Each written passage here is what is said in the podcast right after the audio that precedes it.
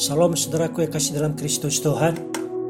Mari kita bersama-sama berdoa sebelum kita mendengar sebagai daripada firman Tuhan pada sore hari ini. Mari kita tundukkan kepala, kita satu di dalam doa.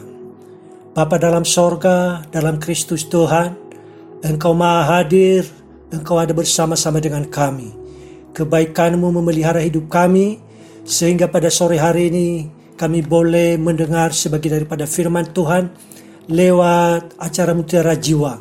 Oleh sebab itu urapi kami semuanya, urapi juga hambamu lenturkan mulut biring itu berkata-kata.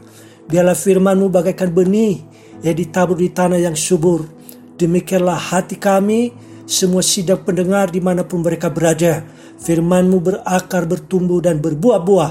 Jadikan firmanmu menjadi firman iman bagi kami sehingga firman ini akan berakar, bertumbuh dan berbuah-buah. Pada hari yang akan datang kami akan menyaksikan perbuatanmu yang ajaib yang akan terjadi dalam hidup kami pribadi lepas pribadi.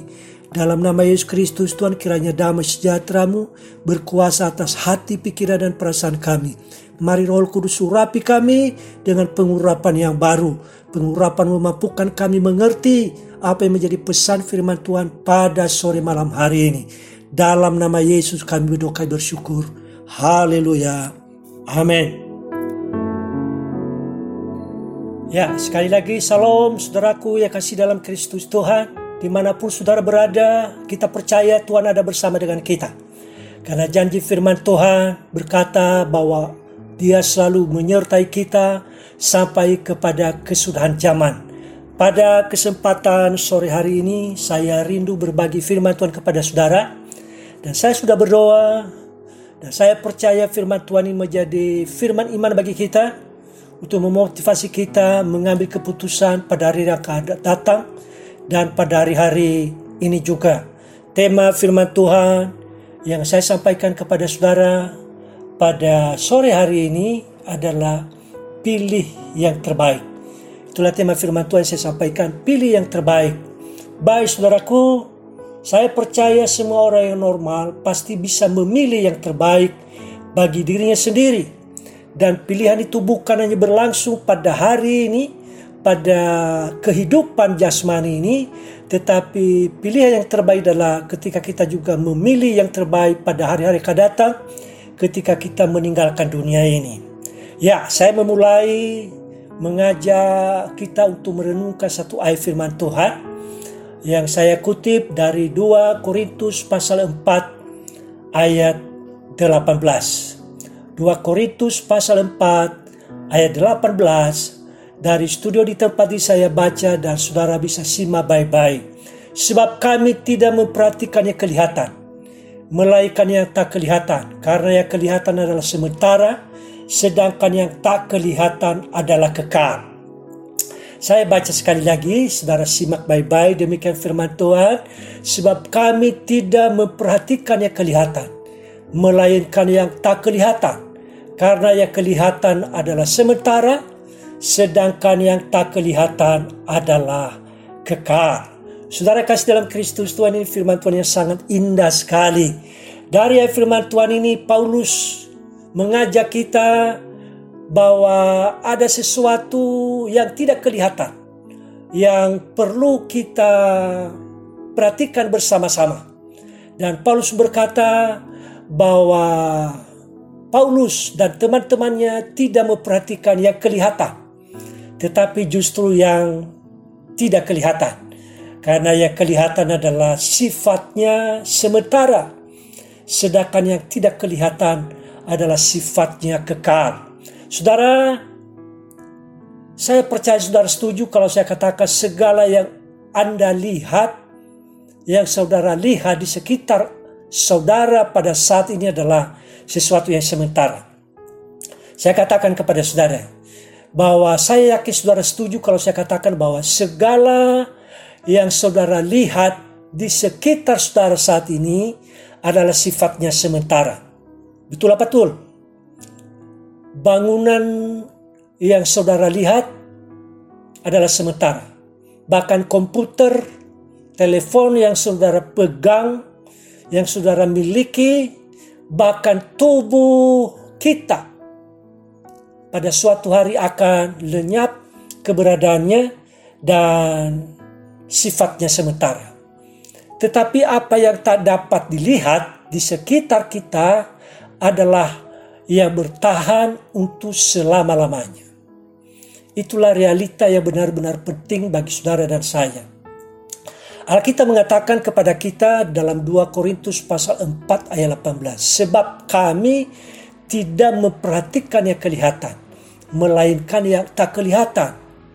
Karena yang kelihatan adalah sementara, sedangkan yang tak kelihatan adalah kekal. Realita rohani lebih nyata ketimbang jasmani.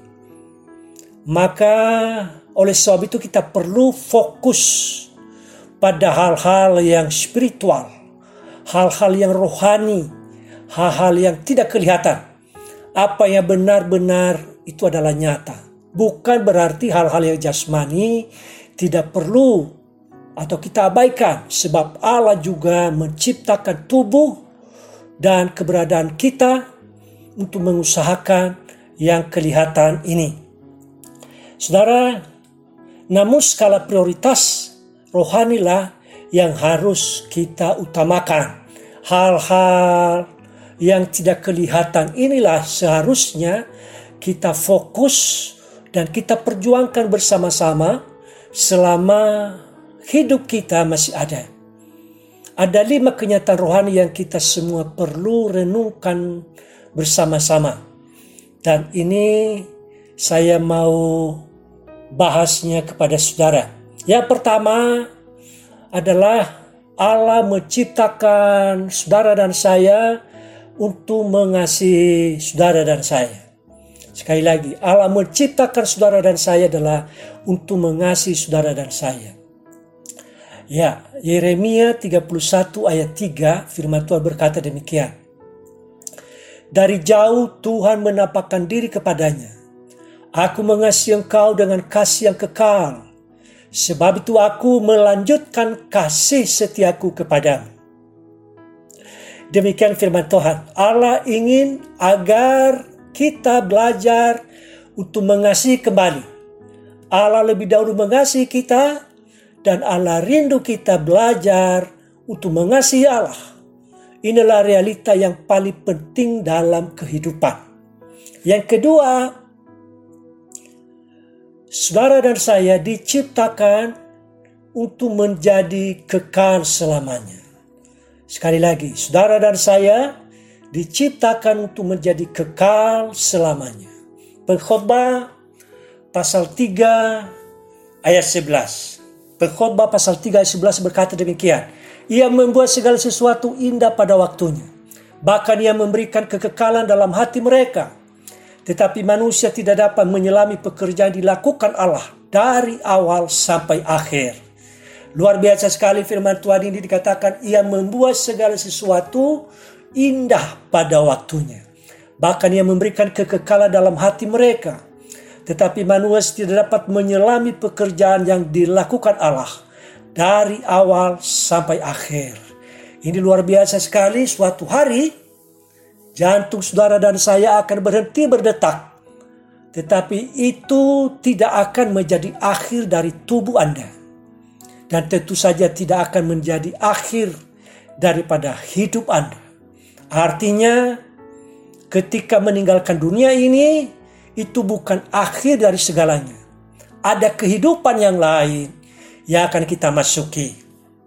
Saudara, bagian ketiga yang perlu kita renungkan bersama-sama adalah Allah telah mempersiapkan dua tempat yang kekal. Surga dan neraka adalah tempat yang nyata, yang betul-betul ada, sungguh-sungguh ada.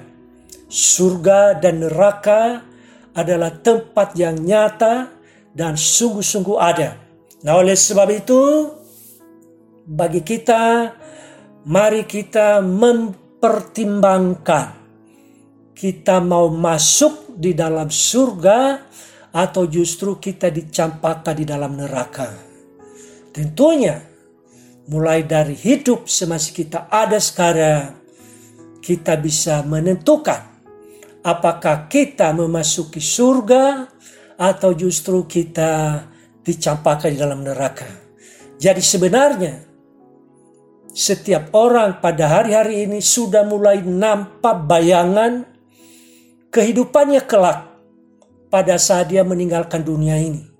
Apakah dia memasuki surga yang mulia atau justru dia dicapakai dalam neraka lewat kehidupan yang dikerjakan di mana fokus hidupnya semasa hidup ini akan tergambar saudara kekasih dalam Kristus Tuhan. Bagian yang keempat, bagian keempat yang perlu kita renungkan bersama-sama adalah kita bisa memilih di mana kita tinggal untuk selamanya. Kita tidak secara kebetulan mendapati diri kita berada di neraka atau justru kita disongsong untuk masuk di dalam surga yang mulia. Kita berada di sana karena ada dan saya, Anda dan saya telah memilihnya. Atau karena telah menolak untuk menerima Yesus dan tinggal selamanya bersama dia di sorga.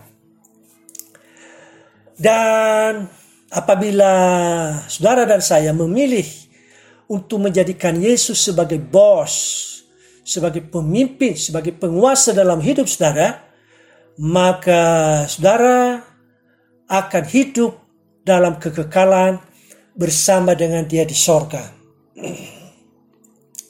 Namun apabila saudara memilih untuk menolak Yesus sebagai Tuhan dan Juru Selamat, maka saudara dan saya tinggal di neraka untuk selama-lamanya. Tak ada pilihan lain untuk berada di tengah-tengah. Tinggal memilih dua sorga atau neraka.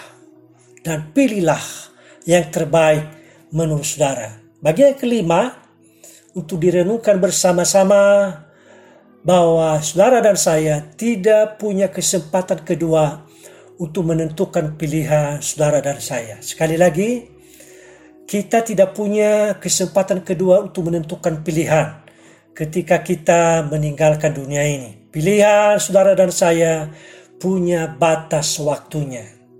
Karena kita hidup di dunia ini terbatas waktunya. Tetapi semasa hidup ini saya percaya kita memilih yang terbaik menurut pikiran kita sendiri, menurut keputusan kita sendiri. Saudara dan saya mengambil keputusan sepanjang hidup Anda, namun saudara dan saya juga tak akan pernah tahu kapan waktu saudara dan saya ditinggalkan, berakhir di dalam dunia ini. Saudara dan saya tidak dapat mengubah pendirian selain daripada setelah kematian itu sendiri. Nah, dalam kematian sudah tidak ada kesempatan untuk memilih. Tidak ada lagi manfaatnya dukungan doa dari keluarga dan kerabat setelah seseorang meninggal. Jadi, keputusan yang terpenting itu adalah ketika kita masih bernafas di dalam dunia ini. Kita bisa memilih masuk di dalam sorga yang mulia dengan menerima Yesus sebagai Tuhan dan Juru Selamat atau justru sebaliknya. Kematian adalah sebuah terminal yang akan mengirim Anda ke sorga atau ke neraka. Sesuai dengan pilihan saudara dan saya sewaktu Anda masih hidup di dunia ini. Ya, firman Tuhan dikatakan begini, Ibrani pasal 9 ayat 27 sampai 28. Dan sama seperti manusia ditetapkan untuk mati hanya satu kali saja dan sesudah itu dihakimi. Demikian pula Kristus hanya satu kali saja mengorbankan dirinya untuk menanggung dosa banyak orang. Sesudah itu ia akan menyatakan dirinya sekali lagi tanpa menanggung dosa untuk mengugerahkan keselamatan kepada mereka yang menantikan dia. Jadi dipastikan saudara dan saya akan mengakhiri hidup di dunia ini maka sudah ada tempat yang sudah disediakan bagi kita. Dan sama seperti manusia ditetapkan untuk mati satu kali saja dan sesudah itu dihakimi. Dihakimi artinya diberi keputusan anugerah keselamatan kekal atau kematian kekal. Tidak ada yang lebih penting dibanding dengan realita kekekalan. Apa yang saudara lakukan dengan lima kebenaran ini tidak hanya akan mengubah tujuan kekal saudara, tetapi juga akan mengubah cara saudara tinggal di dalam dunia yang sementara ini. Yang perlu kita renungkan bersama-sama adalah bila realita spiritual itu lebih utama dibandingkan realita jasmani. Mengapa kita lebih mudah fokus kepada yang jasmani? Seharusnya kita lebih fokus kepada yang rohani, yang spiritual. Kemudian, ketika saudara dan saya mengetahui bahwa saudara dan saya tidak punya kesempatan kedua untuk menentukan pilihan untuk hidup dalam kekekalan, Lalu menurut saudara, seberapa penting pilihan yang saudara ambil.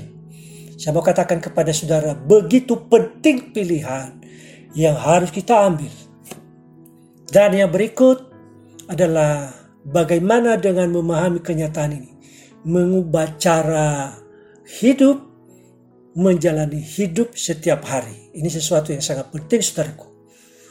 Anda, saudara, mengambil keputusan sepanjang hidup Anda, namun Anda tak akan pernah tahu kapan waktu Anda di bumi ini berakhir. Pilihlah yang kekal, jangan yang fana. Demikian renungan firman Tuhan pada siang sore hari ini. Kiranya firman Tuhan ini diberi khidmat kepada saudara dan saudara mengambil pilihan yang terbaik. Pilih yang kekal bersama dengan Yesus. Jadikan dia sebagai Tuhan dan Juru Selamat hidup saudara sementara kita dipercaya hidup di dalam dunia ini. Kiranya firman Tuhan ini menjadi berkat bagi kita semuanya. Shalom.